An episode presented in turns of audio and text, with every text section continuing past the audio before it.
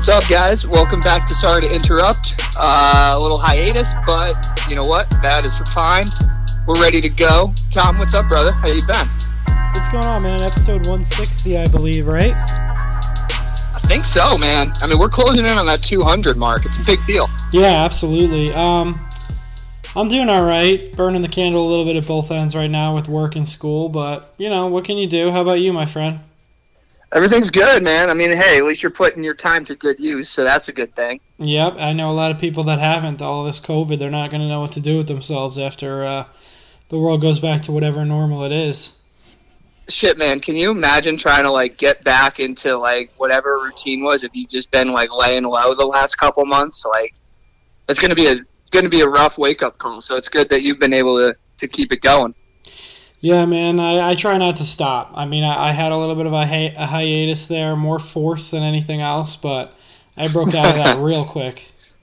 There you go. I think we all had one of those like spurts. I mean, remember, like we were cranking out pods like in the beginning of this thing. We were doing our list. We had Will on for a few. I mean, we were really going hard, and then it was just All like the time in the world back then. I know. Let's not uh, let's not use up all our ideas. But no, I'm doing well. Uh, back up on the Cape for a couple days, so trying Nice. to enjoy myself. So all is well. Um, and dude, a lot's changed in the two weeks. The first thing that we need to do, as we promised ourselves, everybody go vote. Right? That's yes, for me, yes. Tom. Thank you for remembering. Yes, Yes, make your voice everybody heard. go vote November. Good call, buddy. Because I vote. forgot about that one already, which is sad, and and I need this reminder as well.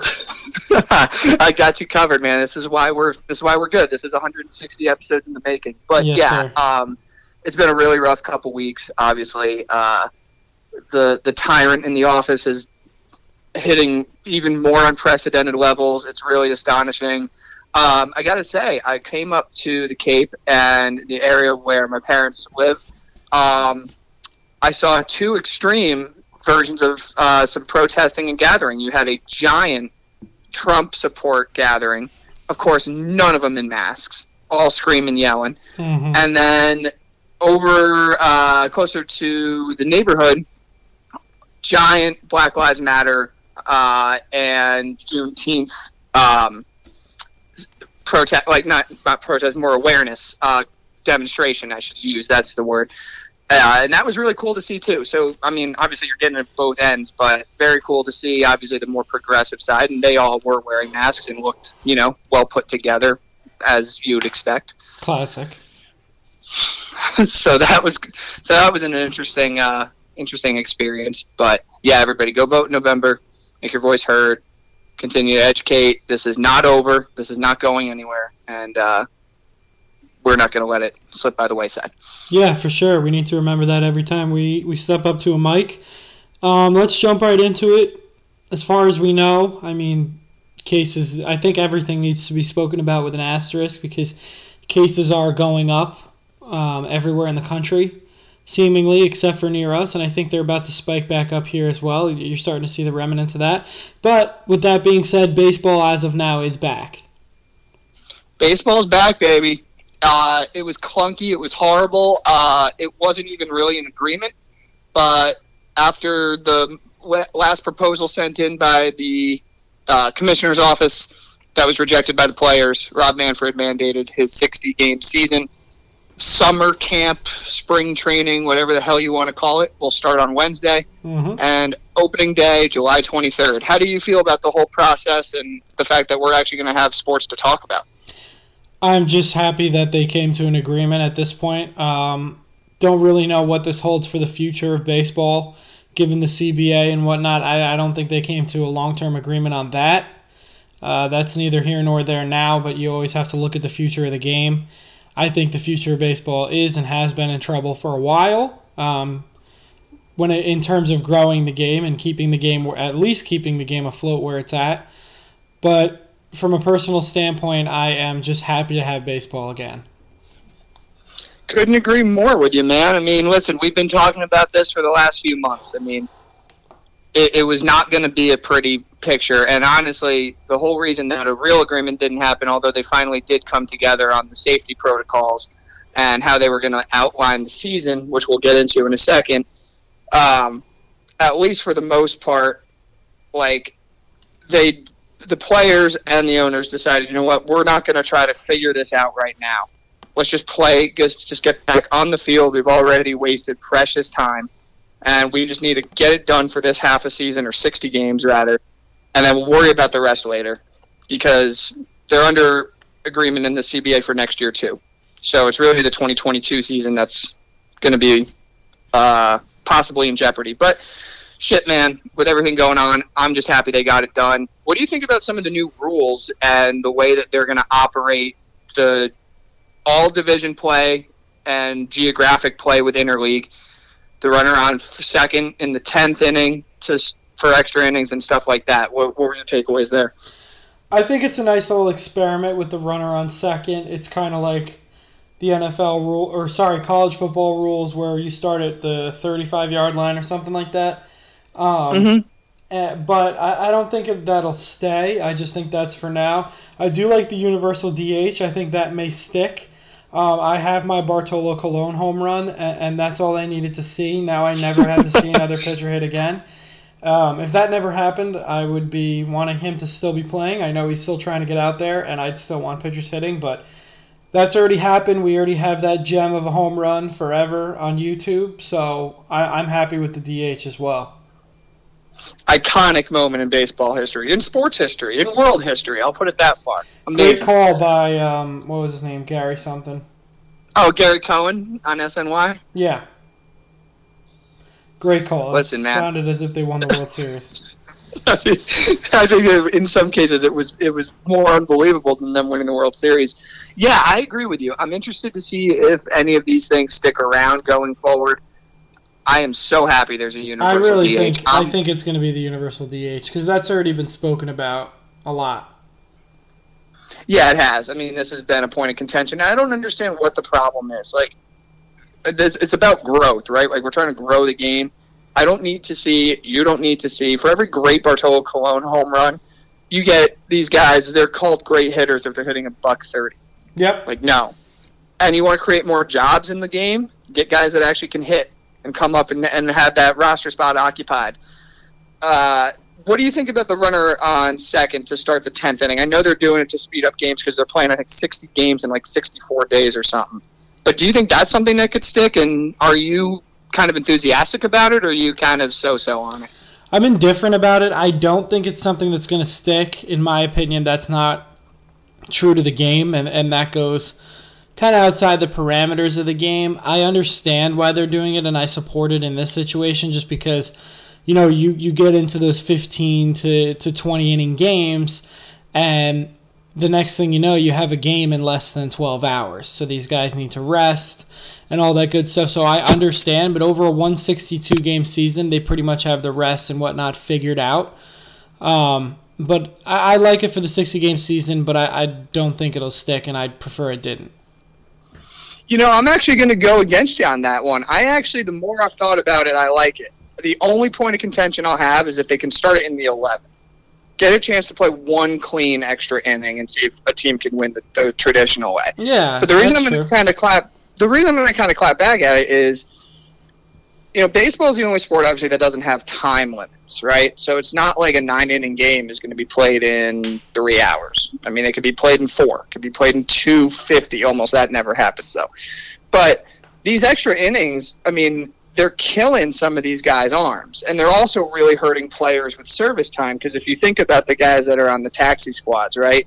That come up and they have to pitch for two or three innings or four innings in an extra inning game and then they get sent down and then they can't come back up for seven or ten days. And then when arbitration comes around or whatever it's like well you didn't have enough service time. Well it's like because i was the basically the the the mule in the bullpen to just take all these extra bullets. I don't i can't stand sometimes dude the tuesday night game or the wednesday night game that's going on till that's a 7 p.m eastern start that goes on till like one in the morning because you're playing all these extra innings and with 162 games in 180 days, I mean, hockey implemented the shootout, and I think that that worked really well. I don't think you have to do this in the postseason, but going forward, I actually kind of like it. You're saving guys' arms, you're saving roster spots. And there's no guarantee these guys score anyway. We've complained plenty of times on this pod about the Yankees' inability to hit with runners in scoring position. So that's my that's my point with it. Yeah, I do agree with you on that. I just think there's a better way to do it. Um, I just don't like how a runner gets on second without earning it. I guess, um, but I mean, anyway, to give to give a team to speed up a game, you're gonna have to give um, each team an advantage. I guess you would call it, even though they both have an opportunity to do that. I guess. Um, yeah, I guess this is the best way to do it. You could start somebody off with a 2-0 count, kind of the same thing. Then you're putting more pressure on the pitcher, so that kind of sucks. I, I don't know. There's no easy way to do it, but so I guess this is the best option. Yeah, I think it's just a good way to grow the game because you know, you know that at least we're going to give a team an opportunity to win this game. Both teams are going to have that opportunity, obviously, in the top and bottom of the innings. And you're, you know, these are professional pitchers. Be able to get guys out, and your professional hitters, you should be able to get the runner in. Just sometimes those 17 inning games, I mean, they cripple a pitching staff. They cripple a roster, especially in the early months or later months of the season when the weather's not all that good. You know, these guys are going out there getting hurt I, I, don't know. I just think it's messy sometimes to have games go that long when you're playing that many. Yeah, it could screw you up for a whole month. That's kind of my thought, right? So I think if you're a proponent of the universal DH, I think you got to kind of be a proponent of this, speaking from the sense of creating more jobs in the in the game, more roster spots, preserving your players, making sure you're taking out potential non-necessary risk factors with injuries that's kind of my thought with that, comparing the two. Now, who gets to go to second, the last out of the inning previous? Yes. Oh, okay. But you could sub them out. Like, let's say the last out of the inning previous was Luke Voit. I don't know. I'm trying to think of the slowest guy on the Yankees or Gary Sanchez. Can you sub him out for Tyler Wade? Uh, you could, but they would. Tyler Wade would have to go play that position then. Yeah, so I guess or I mean, unless you have, uh, yeah, there's there's some strategy involved too, which is interesting. Right. Yeah. So if you have a situation like that, like Sanchez, unless you you know you really think you have a chance to score, and then you bring in you know your backup catcher Higashioka, or whatever your backup catcher is to to take over, but then you lose, you know, your starting catcher. Mm-hmm. So strategy for sure. And and let's remember this: it's not a sure thing that the runner scores. Of course, yeah. Then they might as well just give the team the win. I, I I'm starting to weather on it a little bit. I, that I'm more for a traditional style. I'm all for the time limit on the pitchers, which is to say the least lightly enforced. Um, and I'm all for the universal DH. That one, not as much, but I guess I'll have to see how it goes. I think that's what it is for all these things, right? Like the only reason we kind of push back on some of them is because we just have never had them before. Yeah, I'm even but, for robotic umpires because these guys screw up oh, a lot you, of calls. you know, man, you and I have been screaming about that for a while. But yeah, I, I think it's baseball is about growth, right? If we're learning anything about this sport, it's that it continues to just be behind the times with everything else, especially with how they handled this shit. So if you can grow the game without killing it, I don't think for when you with because of the volume of games that they play in such a condensed amount of time, I don't think it would really hurt the game at all. I mean, even for as diehard fans as uh, as we are, think about some of those games where it's like, oh, I just want to go to bed, and it's the twelfth inning and another pitching change, and you can you just know that like there's no time limit. That's the only part. So you got to find a way to speed up some of these games and make them as close to three hours or three and a half hours as you can get. Not rush them, but just keep them manageable. Yeah, absolutely. All right. So looking ahead to the season, who who who you think this favors? I think it favors every team with a really good pitching staff, both starting staff and bullpen, the, and and teams that have the most depth on the fringe of the major league roster and in AAA because every team's going to have, I think, a 30 man taxi squad. So I think that those are going to be the teams that uh, that have the best shot. So obviously, you know, Yankees, Dodgers, Rays, Astros, those those teams come to my mind. I think honestly the Mets as well. How about you? Yeah, my my one team that really stuck out to me when I heard the stipulations and all the details about this that it was going to help was the Mets because you're losing Syndergaard, but you're getting a shortened season. You're going to be able to shorten up that rotation, and that bullpen was a lot of trouble. But you may be able to go to your I guess bullpen aces a lot more. And not to mention on the other side of the ball, the Mets have a lot of good defenders in the field, but they also have these guys that can really hit but not defend, and I think that DH is really going to help them out. I'm looking at a guy like Cespedes who he can field when he wants to, but he doesn't ever seem to want to. He's got a cannon for an arm, but doesn't ever want to play the field. He's going to be a great DH for them.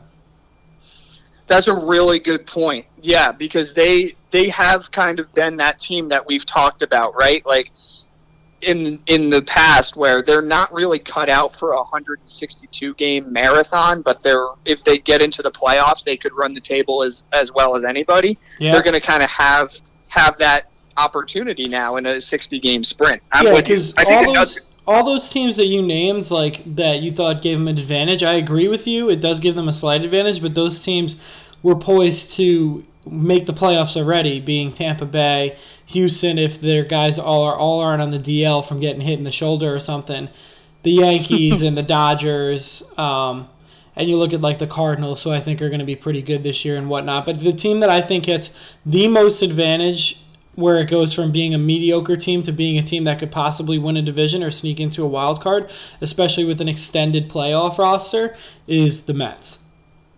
Yeah, I think so too, for all those reasons that you just explained. Two other teams I kind of want to point out and get your thoughts on the Blue Jays and the Reds.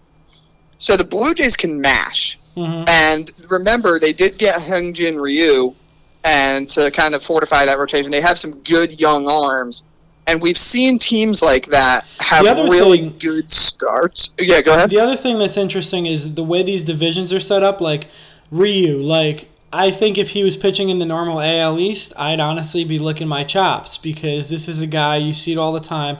Comes over from a big ballpark in LA, pitching in the NL West, pitches really well, then comes over to the AL East, and he's, you know, pitching to a high 4 ERA.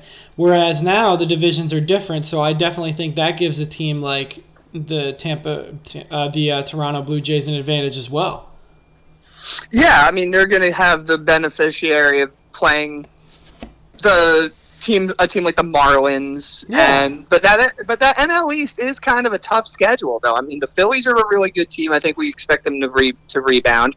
You've still got the Mets, who we both expect them to, to have a really good run in this 60 game sprint, and then you've got the uh, you got the Nationals, who are the defending World Series champs, and the Braves, who went to the uh, first round of the playoffs last year. I'm there with you, but it's just there's nothing like pitching in the AL East, where every day you're playing in a small ballpark and and you're giving up you know he's not a homer guy, but maybe he, ha- he uh, you could just see one of those bad years coming from him where his ERA is through the roof following a Cy Young year in the NL.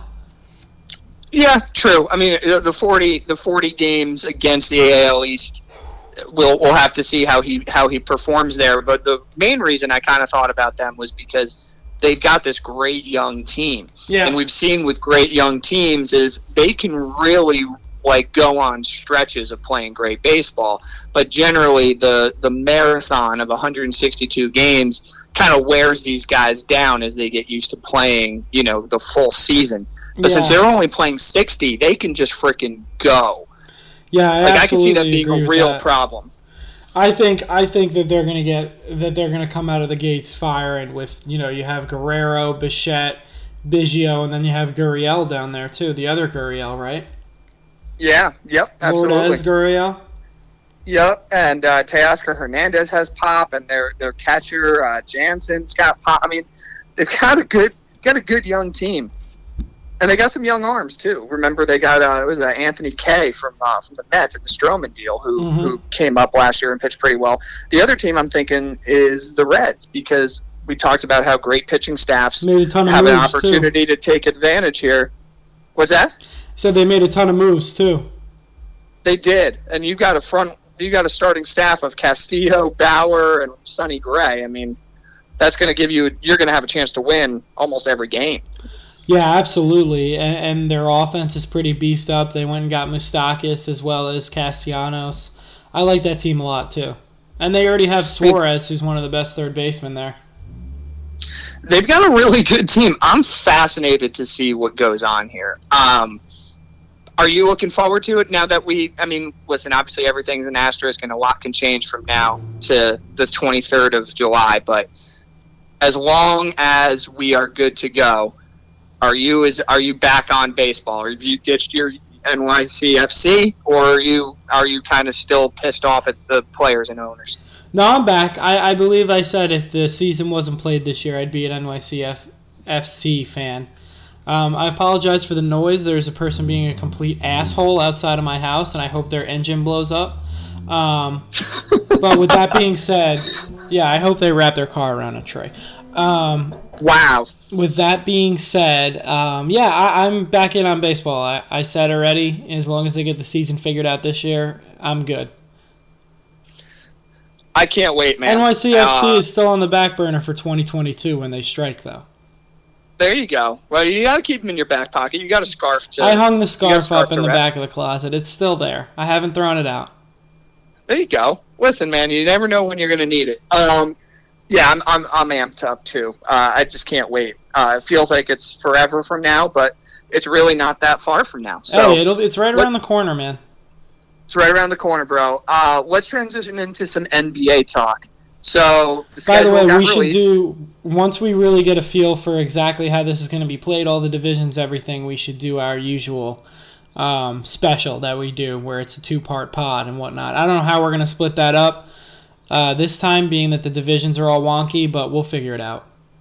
Well, they're not too wonky because literally you're only playing forty. You're playing forty games against your division, and then you're playing twenty against the opposite league's same division. So does another yeah, team make can, the playoffs or something like that? Uh, there's expanded playoffs. Yeah. We'll have so to look into that so we can pick our guys for the expanded playoffs. The Mets will be in there for me. I can already tell you that right now. Um, but we'll get Perfect. around to that maybe within the next couple weeks when it gets closer to uh, first pitch. Yep, that sounds good. And we've got a guest too who uh, who knows MLB prospects and can shed some light into even the draft that happened last month. I know the MLB draft is not a whole lot of you know it's not anything like the NBA or NFL, but still kind of important and some of the prospects that are going to come up and impact this 60 game sprint. Yep. So uh, we'll bring him on, you know, as we get closer as well. But let's go into some NBA, man. So the schedule got released for the re, uh, resumption of the season, um, and it seems like all systems are go. A couple players said they're not going for mm-hmm. fair reasons. Avery Bradley being one of them. I think what was it? His son has a respiratory issue, so he doesn't want to risk him there. How do you feel about the NBA and NBA PA getting together with all the safety protocols? Do you think that this bubble? I know we've been talking about it for a while because it seems like it's going to happen, but now that we're ready for it in a month, do you see this thing actually working out as Orlando and Orlando still being the hub? Um, I think Orlando is really the only place you can do it, given all the basketball facilities and just the general infrastructure of Disney in itself. Um, it's like a city alone to itself. Um, I mean, I want to put a big asterisk next to all these things because the numbers in Florida right now are through the roof. And keep in mind that we live in the, the metropolitan New York area. You are not even allowed to travel to Florida and back or some of those down south states right now because the numbers have gone up so much without quarantining post travel for two weeks. So, I mean, this, they, I don't want to get my hopes up too much because this thing you just never fucking know. Who would have thought that we'd be talking about this back in January um, for any for any of this? Um, but you, you just never know, and, and I don't want to get my hopes up too much, so I'm throwing an asterisk next to it. But this is the news that we have at hand, so let's talk about it. I'm concerned about the bubble, my friend. To be honest with you, I am too. Um, I, I just think there's too many variables and possibly too many people going down there. I mean, me and you are going to talk PGA in a little bit because I love golf and it's back and I, I've been watching intently.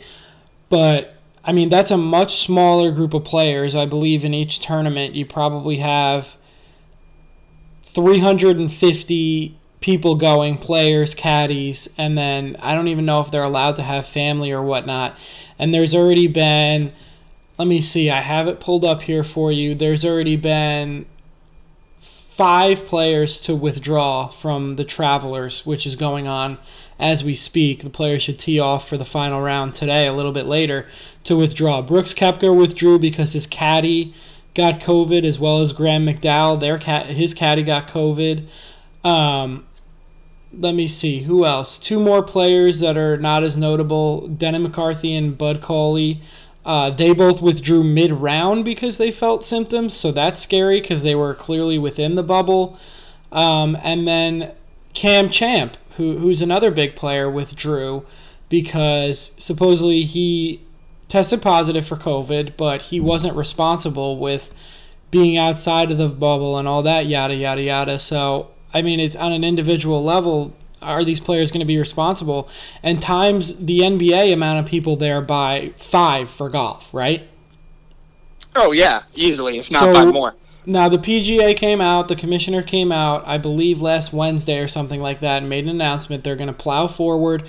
They amended the rules and added new rules to the parameters of the COVID bubble and all the the rules that have to go along with it. But again, this is scary stuff. The, this is five players in the first you know three tournaments that have been played, and the first two were not nearly as big. This is by far the biggest one with some of the biggest names.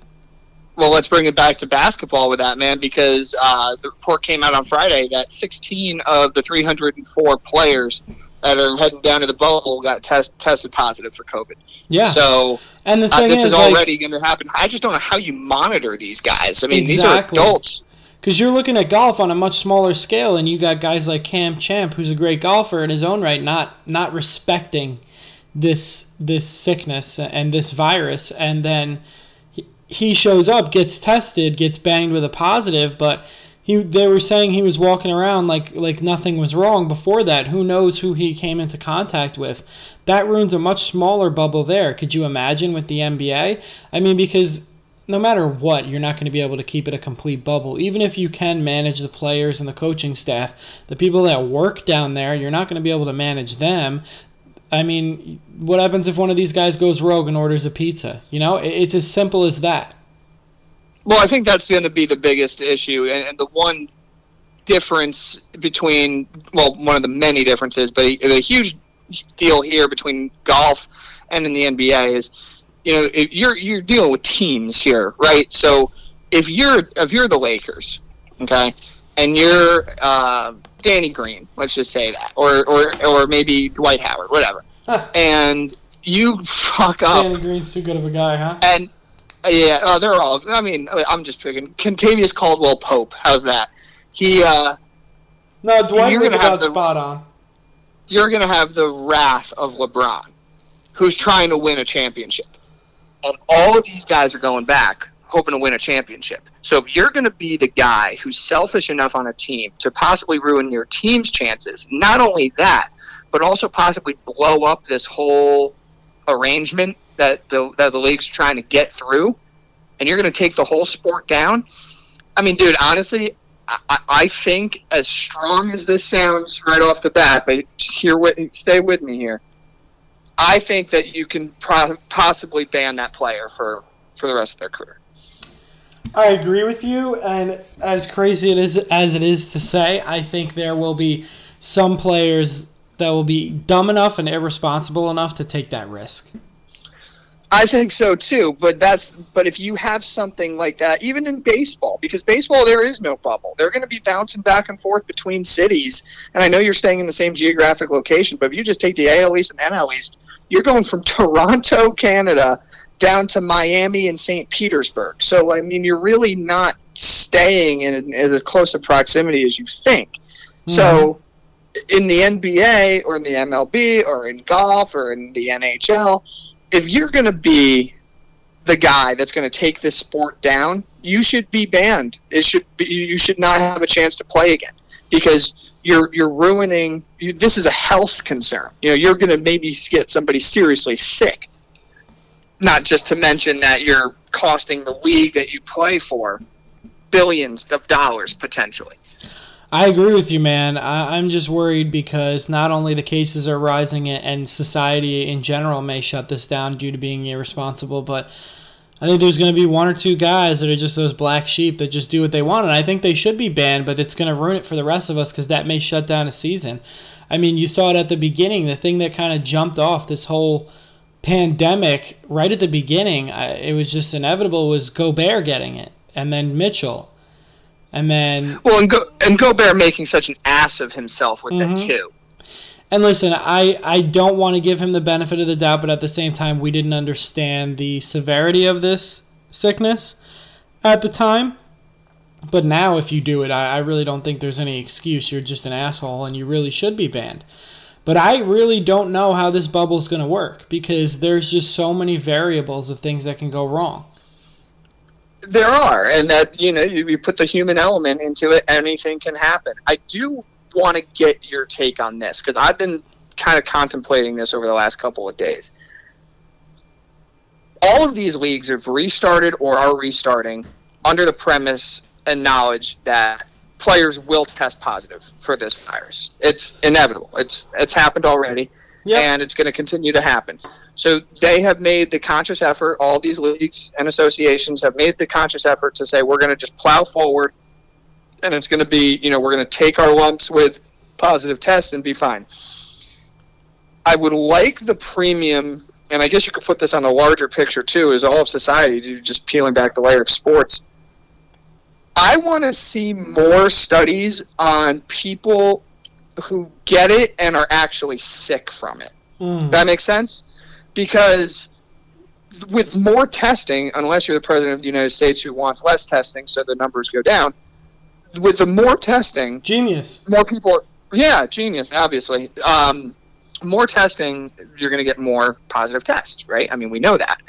But especially in with athletes, they're not contracting it and going into hospitals, right? Or having to needing ventilators or it seems that they're either asymptomatic or they feel almost nothing at all. So what I think what should be a premium when we report when we see the reports of, of this amount of players test positive for COVID, who's getting it and really feeling the effects? Because that's that's more newsworthy to me, in essence, to try to figure out how we can trudge trudge through with this whole, you know, plan. Well, for me to to piggyback off that, I don't think necessarily who's getting it and who's getting really sick because for me it's not it doesn't have to do with the individual getting it, it has to do with the individual carrying it and giving it Correct. to other people. I'm more interested to see who's getting it, testing positive, holding on to the antibodies, and then gets gets a negative test. What is the likelihood of you to get it a second time. And not mm-hmm. only that, but what is the severity of it? Because obviously this virus is transforming and whatnot, and antibodies are, are being proven daily that just because you have them doesn't mean you can't get it again. I'd like to see, not just from you know professional athletes, but from people in general, what are the chances that you're going to get it twice? What's the severity of the second time? And, and how are we going to be able to deal with this to the point where we, we can uh, do the best job we can of eliminating it Right, and I, I totally agree with you on that. And it's kind of that question of herd immunity against quarantine, right? Mm-hmm. Because you, especially the NHL and NBA, who have a bubble system, you're not going to have family members coming in and out of there, right? So I think in the NBA, it's not until like mid August that they can come down and Second once round, the regular season is finalized. Yeah, so the the potential to carry it to people with underlying health risks that aren't athletes uh, is very minimal because they're going to be closed in the bubble. Mm-hmm. But in something like in a sport like baseball or in golf, where you're not in a bubble and you can go see your family and you you're not having these crazy restrictions placed on you, who's getting it and passing it to somebody and then you hear that their mother or something is is sick and not doing great unfortunately you know but let's hope it never comes to that but i think that's going to be an interesting thing because right now all of these players that we've heard about that have tested positive have felt either no symptoms at all or Minimal. they've had very minimal. Yeah. No, I agree. It's usually light flu like symptoms and just feeling tired and weak for a few days and then they're back to normal. But again, if you give that to somebody in, in regular society, that could possibly be a death sentence.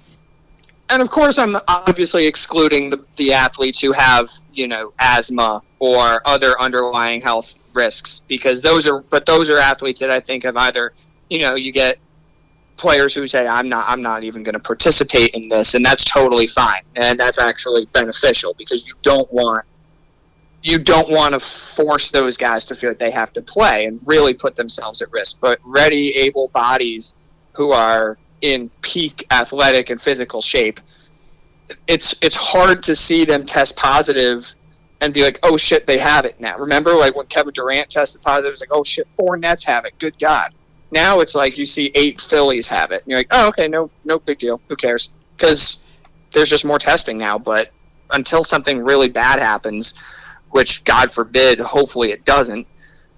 Yeah, this is this is just going to be par for the course.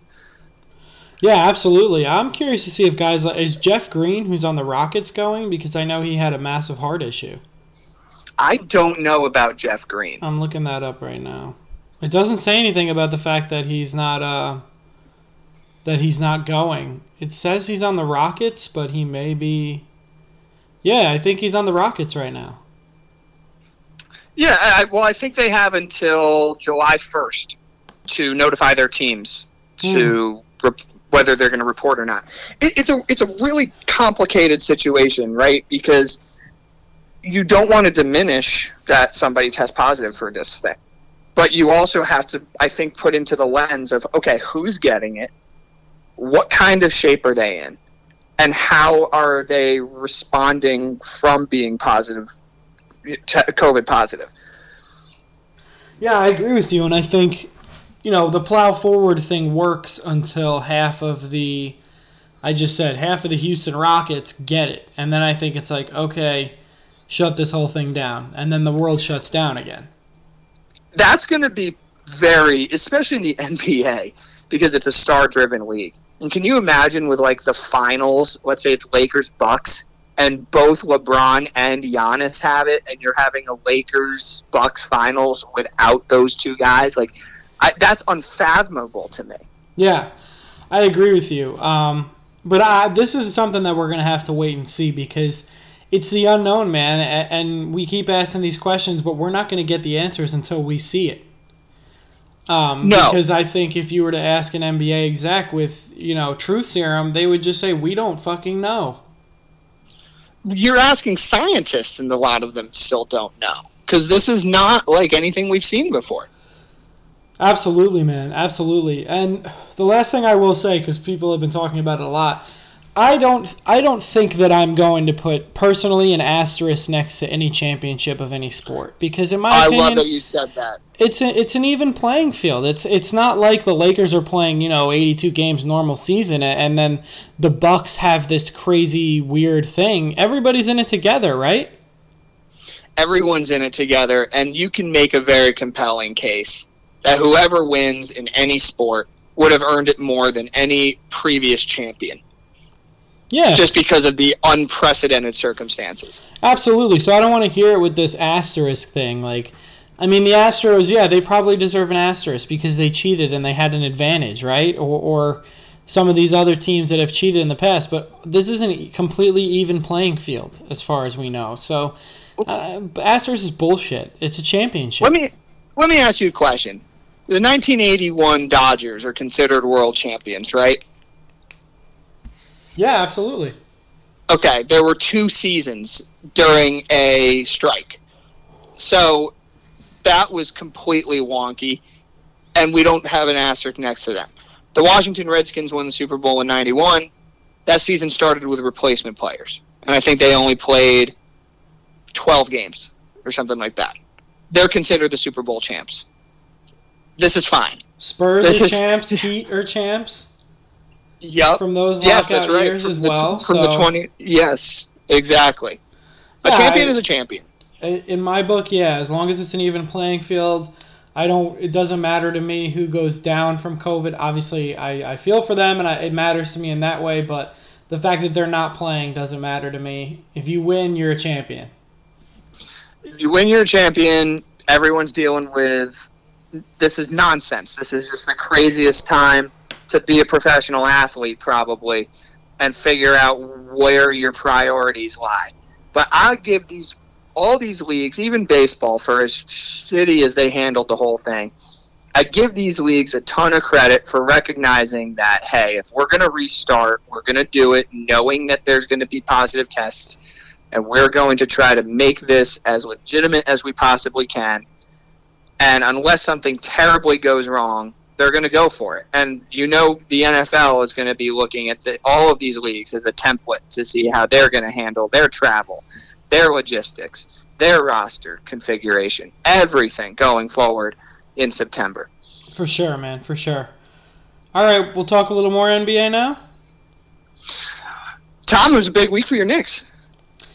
Yes, the the hiring of the GM Worldwide Wes. I don't really know how to feel about this, Sean, because well, he's not your GM. He's, he's not your GM. Right? he's going to be working. He's going to be working with your GM, but he's going to be handling certain basketball ops. But Leon, yeah, he's going to be working with Leon Rose. Yeah, he's going to be the pseudo GM. Um, I don't really know how to feel because can you tell me what Worldwide Wes does? Well, he's in, he's about as connected to the NBA as you can be without being a player. Oh, couldn't couldn't agree with you more. I mean, you got names like LeBron James, Michael Jordan, Allen Iverson, Rip Hamilton, going down the list that he's associated with. But you know, you look him up, and uh, trust me, I spent a lot of time looking him up, and there's really no definitive thing of what he does. I know he worked in sneakers for a while and whatnot, but he's not an agent. He he's not um, a former coach. He's not a former this. He never played college basketball. I, it's just like I'm interested to see just because he's such a prominent name, and I am excited about the hiring, and I think it's very forward thinking of the Knicks. So I'm not bashing it. It's just I, I don't know what the fuck he does. I don't well, think anybody what he does. does. He brings you a brand. Yeah. He is himself a brand. You know, it was kind of like when Jay Z was part of the Nets. It was just like that whole persona of okay, I, I I have some kind of recognition globally, and I have a relationship with a shit ton of players, and I can help make the brand of the New York Knicks actually appealing. So the more the more you compliment complimentary the the the top tier level of brand ambassador, I guess. These players in the league know who Worldwide Wes is, and you have LeBron, you have guys like that talking about how great he is and how much they love him and how, how much respect they have for him. There's your brand. That's what he does. Absolutely, Because you don't have you don't have anything like that. Yeah, and listen, it, they're just at this point. I'm happy with what they're doing. They're throwing shit at the wall to see what sticks, and I ho- and I hope it works out. I'm happy that they're going in a different direction and they're not hiring, you know, the former player that had a good relationship with Dolan but just is in for a money grab or anything like that. I like that they're thinking outside the box, and I'm looking forward to see what it brings. what we've seen with the Knicks is there's been an incredible disconnect between the play the people that they've had in their front office and the current NBA player superstar star. Right now, that bridge has been has been has been gapped. We're set now. Like you have finally that person in the room when you're talking to free agents that appeals to the players and Yep. gets the players and has that like-minded attitude. That's what you have not had for years, and you finally have it now. As respected as Donnie Walsh was, and Phil Jackson was, and Larry Brown was, and Isaiah Thomas was as a player, those guys were archaic and ancient and couldn't relate to today's player. Now you have Worldwide Wes in there, who can and will, and that's a step in the right direction for sure. Absolutely, man. I'm happy about the hire. I don't care what he does as long as he can at least get us meetings with these guys. Jason Kidd had an interview with your Knicks. How would you feel about that? I don't know. two not so great head coaching stints. I don't know how he would be with a young team. Uh, yeah, I think he if he's going to be successful, he needs to work with a playoff ready team, and he can bring them to the next level. Um, he kind of tried to do that with your Nets, but Deron Williams is falling apart, and Paul Pierce and KG weren't what they were. So I don't really fault him for that, but I do fault him for the Bucks job. Um, Yep. I, I don't want that hire. I would much rather uh, a development guy, a bridge the gap kind of guy. I'm much more interested in, um, I don't know, maybe in Kenny Atkinson. I still think. Atkins. I still think Atkinson's the best, the best possible candidate for you guys. I really do. Yeah, Just seeing I what he just did hope with that- the Nets. I just that's hope what that he him has and to the do for you. I just hope that him and the GM get on the same page because with the Nets, he was he was given I don't want to say free reign, but given the ability to develop young players without the expectation of a, a fairy tale playoff bullshit run that was never going to happen. And look what he did. He brought the, that team to a fairy tale playoff run last year by developing the guys over what the three years before that. Mm-hmm. And if he comes in with these high lofted playoff expectations in the first season, they're not going to be able to let him do what he does best, which is develop young talent and build a roster for, I guess you would say, the next guy to come in and take him to the next level. That's a really good point because the Nets clearly had the the common goal, right, between Marks Atkinson, ownership, and also how they were going to construct their roster and the kind of players they were going to bring in and the kind of players they were going to draft. That's what kind of really helped mold that roster into what it was last year, and then obviously being in the position to get Durant and- and Kyrie. This the Knicks have to identify with Leon Rose, now Worldwide Wes, and and uh, Scott Perry, or uh, everybody else in the building has to identify what are we doing with this roster? What do we want to accomplish? Who do we want to draft? Who are we building around? Who are trade pieces that we can either move or acquire? And that's who, based off that decision, that's who your coach is going to be.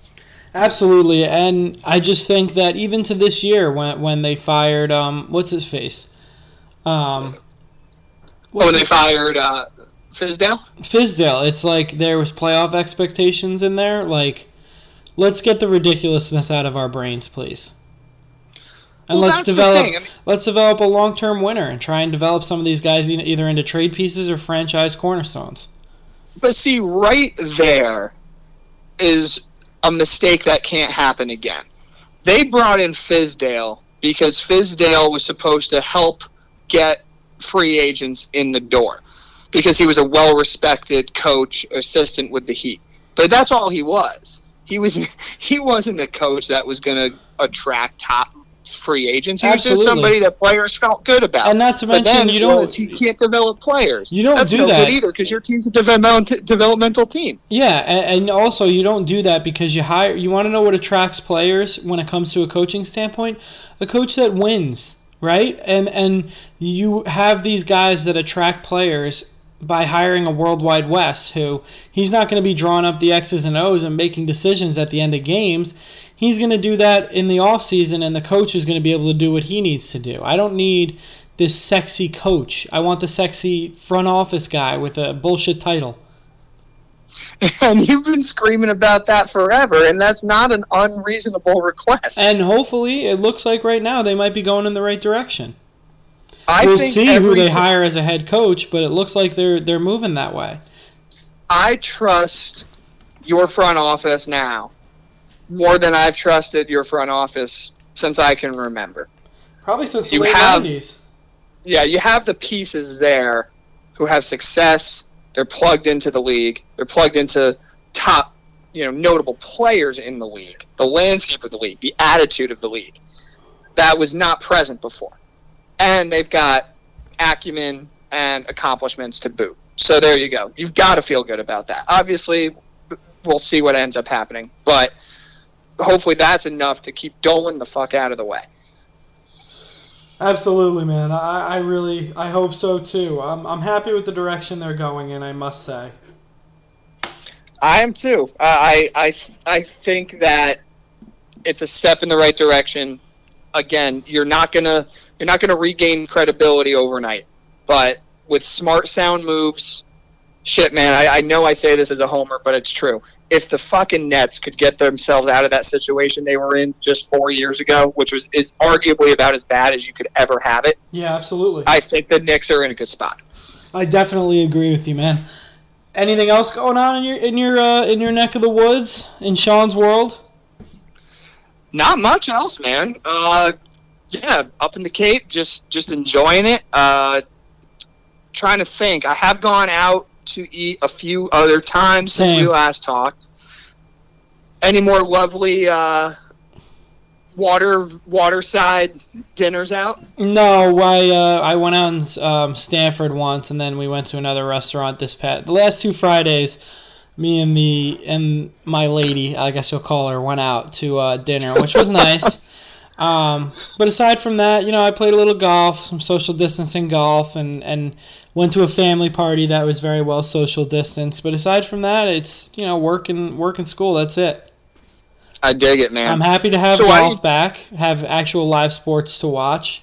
yeah, Um, let's talk PGA a little bit. You've been chomping at the bit. Talk to me about the the Travelers and and how it's been the, with the tournaments that have been played so far. Yeah, I mean, do do you want to talk about what everybody's been talking about, which is uh, Bryson DeChambeau just putting on 40 pounds of muscle in quarantine and hitting the ball, basically trying to drive every single green, including par fives, and trying to change the game of golf, which is insane.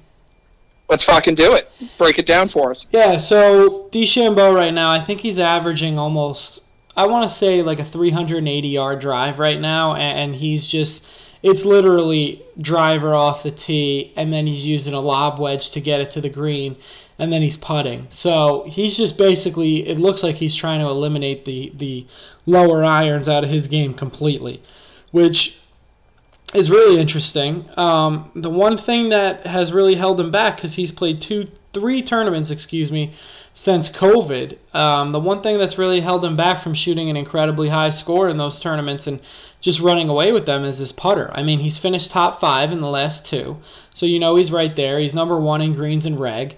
He's number one in percentage of hit greens and all that stuff. But then once you put the putter in in his hand, um, I just he doesn't seem to have the feel for it right now. And you know what they say: drive for show, putt for dough, baby. There you go, brother.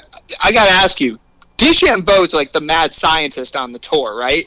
Like he was putting for a while using like the coefficient of restitution Yes, as a as, he, a as a method of trying to figure out all his all his uh, analytics and everything. yeah, he um he's a different guy out there. Um, and I think this is just another one of his experiments, and this one seems to be working out. Because, like I said, it has nothing to do with him hitting the long ball and, his wedge game, because he's really not hitting too many irons unless he's on a par three. It's really just his putter that's hurt him, and that's just repetition for him. I mean, if he gets in there and, and starts really working at that putter again, because clearly he was just working out during quarantine, I think he may run away and win the FedEx Cup this year and win the whole thing.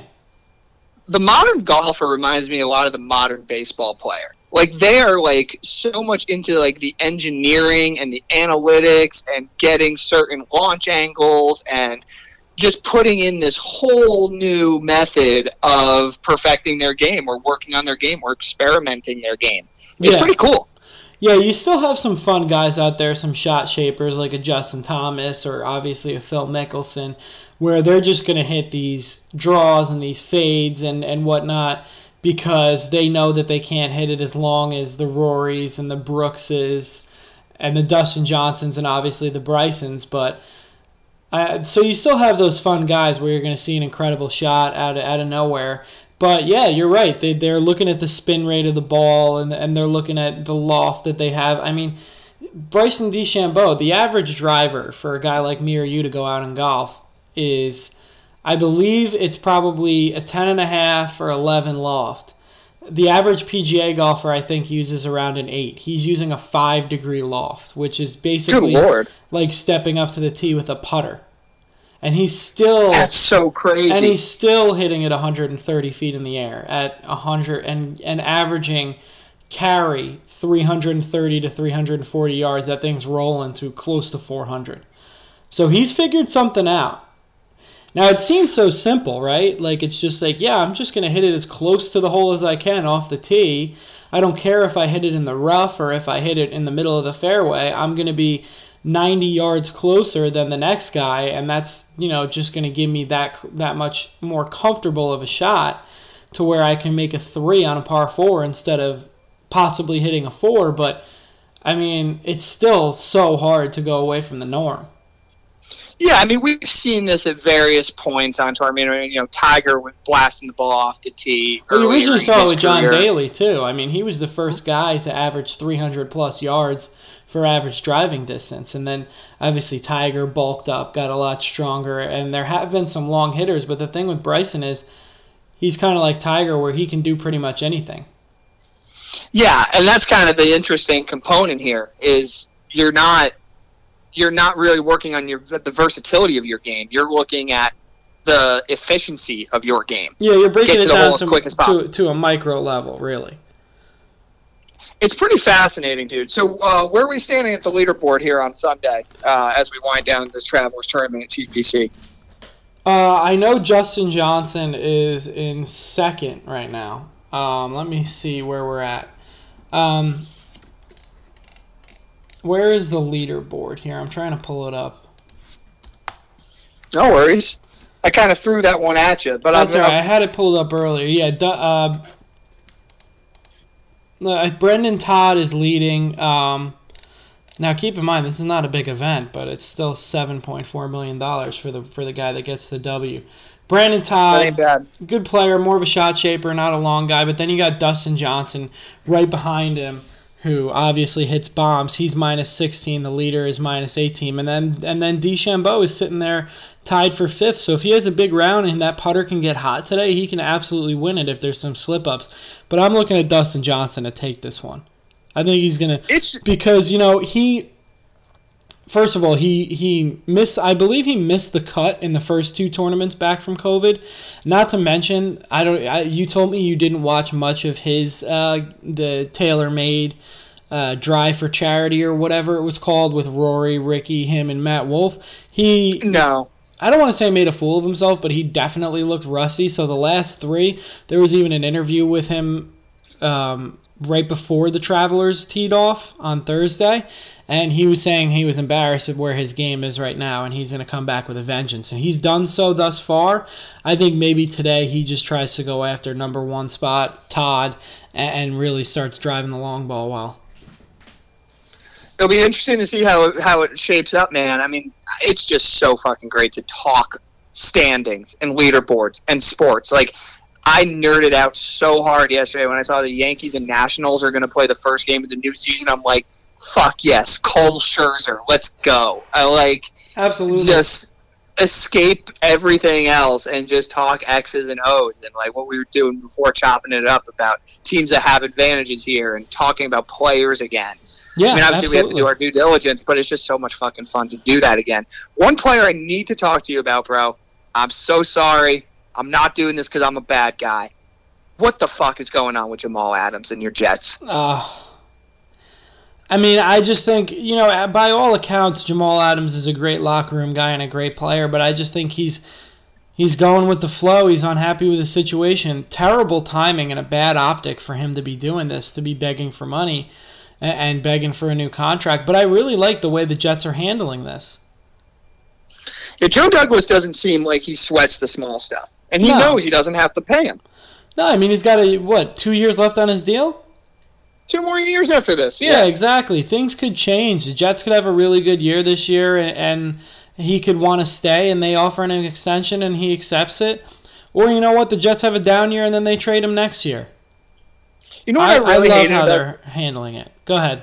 I do. I do too. You know what I really like hate about the whole thing was how he tried to like.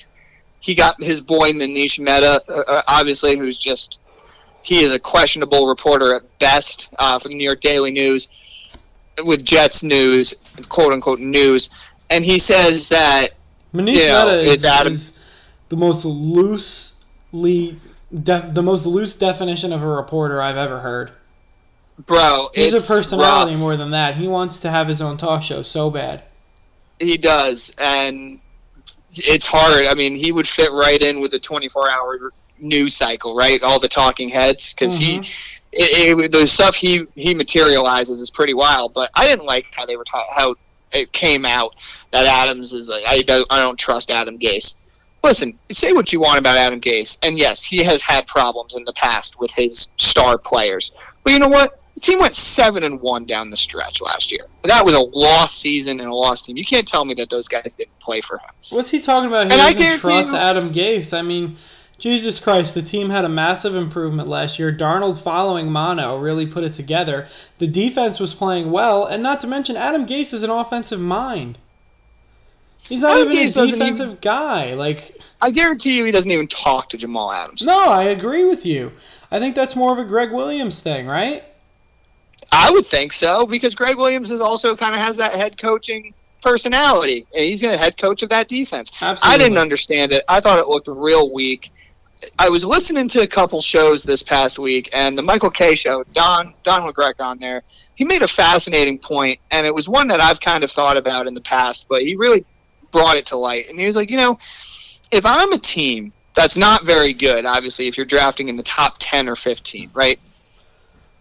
Why in God's name would you draft a safety? Because if you draft a safety and he turns out to be what you think he's going to be, you're going to have to pay him in a couple years, or you're going to have to trade him because he's so good. But a safety doesn't make the impact on the game. So it was like when the Giants had Landon Collins, you're going to have to let Landon Collins go. And it's not Yep. because he's not a great player, but safeties just don't matter that much. Not Ronnie Lott is only celebrated because he played on those great 49ers teams. But if it was just him, it, it wouldn't have, he wouldn't have been celebrated the same way. Jamal Adams is a top 10 player in the league. I think that's safe to say. But why in God's name are you drafting? There's only four positions you should be drafting if you're drafting in the top 10 to 15. That's quarterback if you need one. That's pass rusher. That's corner if you need one. And that's uh, an offensive lineman. Hope you know you prioritize a tackle. Those are the only directions you should be going in because you're really wasting the pick. Because if he turns out to be uh, as good as you think he is, then you're not going to have him for long, and you're going to have contract limbo. disputes. And he, exactly, and if he doesn't turn out to be that great, then you wasted a fucking pick. So either way, you're wasting the pick, in my opinion. I, I just thought that was a great observation, and definitely, I, teams better stop drafting the best player. I know we say draft the best player available, but in football, there's four positions you should be drafting if you're not a great team because those are building block players. You will pay a corner. I mean, look what the Jets had when you had Revis and DeBrickashaw Ferguson, two of the most important positions on the field, and you had those guys locked up. Yeah, absolutely. And I think, you know, you look at it, you draft the best player available when you're coming off a Super Bowl, right? Or you're coming off a championship game. You don't do that when you're trying to rebuild because that's just going to set you back. Now you have this big mess with Jamal Adams putting a stain on what seems to be a pretty decent offseason. And now I love how they've handled it. They haven't said much, but I don't think they're going to trade him. I just don't see a reason why you would. And you know what? If he wants to hold out, let him because he's not getting paid a whole lot of money. I think he's only getting paid like three point seven million or something this coming year. And that's So fine. if he wants I mean, punt again, he's a safety. He's not going to unless you're unless you're one player away and he's that great of a player from from being a championship caliber team. He's not going to make that much. He makes a huge impact on the game, but not the way that the Jets need an impact to be made right now. No, he's not protecting Darnold.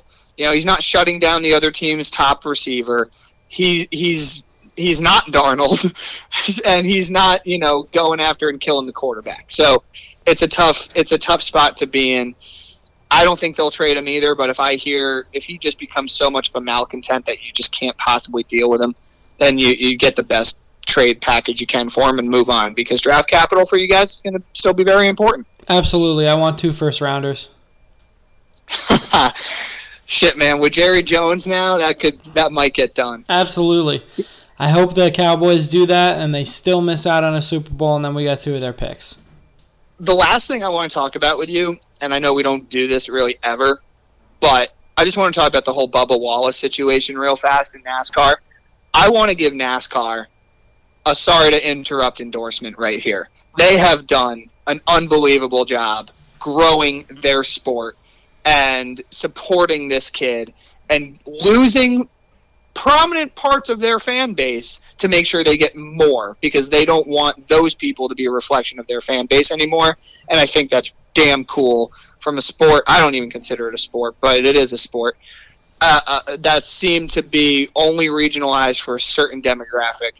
Kudos to them, and kudos to Bubba Wallace. He's handled this thing so gracefully. Uh, be, be, having to be a spokesperson for Black Lives Matter and progressive growth in that sport and in this country. So I just wanted to shout that out. I'm sure you, you feel the same way. Agree with you completely. Shame on the F- FBI for not just coming out and saying that it was a noose in his garbage can and that it was there for however long. Fuck that. Come on, we know what it is. Um, but aside from that, yeah, big shout out to NASCAR. I'm not, you know, a big NASCAR watcher. Um, I drive a, a Toyota, so I, I, could really care less. But you know what? They're trying to grow their game. Shout out to them. They're doing the right thing. And fuck that guy that wanted to rock the Confederate flag on his car and quit because of that. I hope he never makes a dollar the rest of his life. I don't think he will. Yep. Absolutely. And he's got zero wins, so he's got just as many NASCAR wins as I do. That's right, and he was racing in like a, a, semi-pro one. He wasn't even racing on the main circuit. Yeah, well, if he pulls up to me at a red light, my fucking, I'm gonna kick his ass. I and then I'm gonna smoke him in my Toyota. Dude, the cameras can go. Yes, sir. But yeah, I wanted to throw that out there. I think we covered it all, man. Anything else you want to talk about? No, that's it, man. I mean, nothing's really going on for me. Just bouncing back and forth between a few shows. Started watching. Did you Homeland. watch that Floor is Lava show? No, but I saw it for the first time last night. I have not watched it yet, but apparently it's like the next big thing. So I think I'm going to have to spend a little bit of time. Is We're running out of show? time, bro. I think so. Ugh. I mean, I don't know the whole premise, but basically it's like what that game you play when you're a kid, like the floor is lava, and so you're like jumping over trying to avoid it. That's cool. The only real game show I watch is the uh, Extreme Mini Golf with Steph Curry because I like Steph Curry and Rob Riggle. I've never seen that. Is it good? Yeah, it's good. It's a lot of fun. All right. Listen, I'm up for it, but we've only got about a month left of really trying to find shows because I think it's safe to say we will be watching sports from morning to midnight every day in August. Can't wait. Doing your best uh, Bart Scott imitation right there. Absolutely. All right, bro. Good talking to you, everybody. Stay safe. Continue to please not make this country worse with Perfectly the. COVID cases or anything else. How about that? or anything else. Absolutely. Voting in November, man. Yes, sir. Primaries either pass or are coming up. I'm an independent, so I don't get to vote in those. But people who are not, vote. Do it. All right, everyone. Take care, guys. All right, guys. Peace out.